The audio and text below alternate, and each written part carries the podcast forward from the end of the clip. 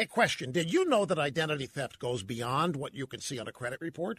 Yeah, identity thieves can open new accounts. They can rent or buy properties. They can drain your 401k and even file fake tax returns all in your name. There are all kinds of ways identity theft can happen that go way beyond what you might expect. And that's why Lifelock goes beyond credit monitoring to help protect your identity. They use proprietary technology to alert you to a wide range of threats to your identity. And if there's a problem, one of their U.S. based specialists will work to fix it. Now, of course, no one can prevent all identity theft or monitor all transactions in all businesses, but with Lifelock, you can feel beyond good knowing that somebody is looking out for you. The number to call 800 440 4833 or visit lifelock.com now and use promo code RUSH. That's RUSH.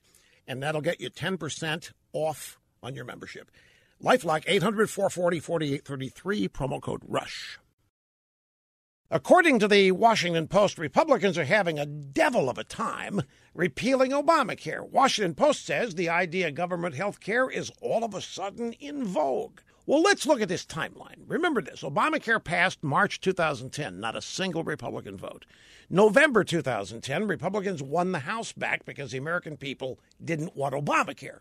But Republicans said they needed to control the Senate to get rid of Obamacare. So in 2014, American people voted in a Republican Senate, but still no dice. Republicans then said they needed the White House. Well, 2016, Obamacare was an election issue again. Hillary Clinton promised to keep it. Obama begged voters to continue his agenda, including Obamacare through Hillary. Americans went to the polls. Republicans kept the House and the Senate. Donald Trump won the presidency promising to repeal Obamacare. Now, with the repeal of Obamacare within reach, the legislative move's already underway. We're told voters suddenly want it to stay.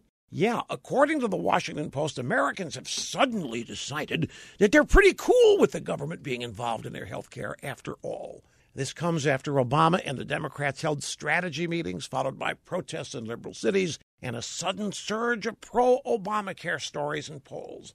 So, Republicans, here's your choice ignore the Democrat controlled drive by media or ignore your own voters. But know this if you don't repeal Obamacare this time, you are going to be repealed the next chance people have.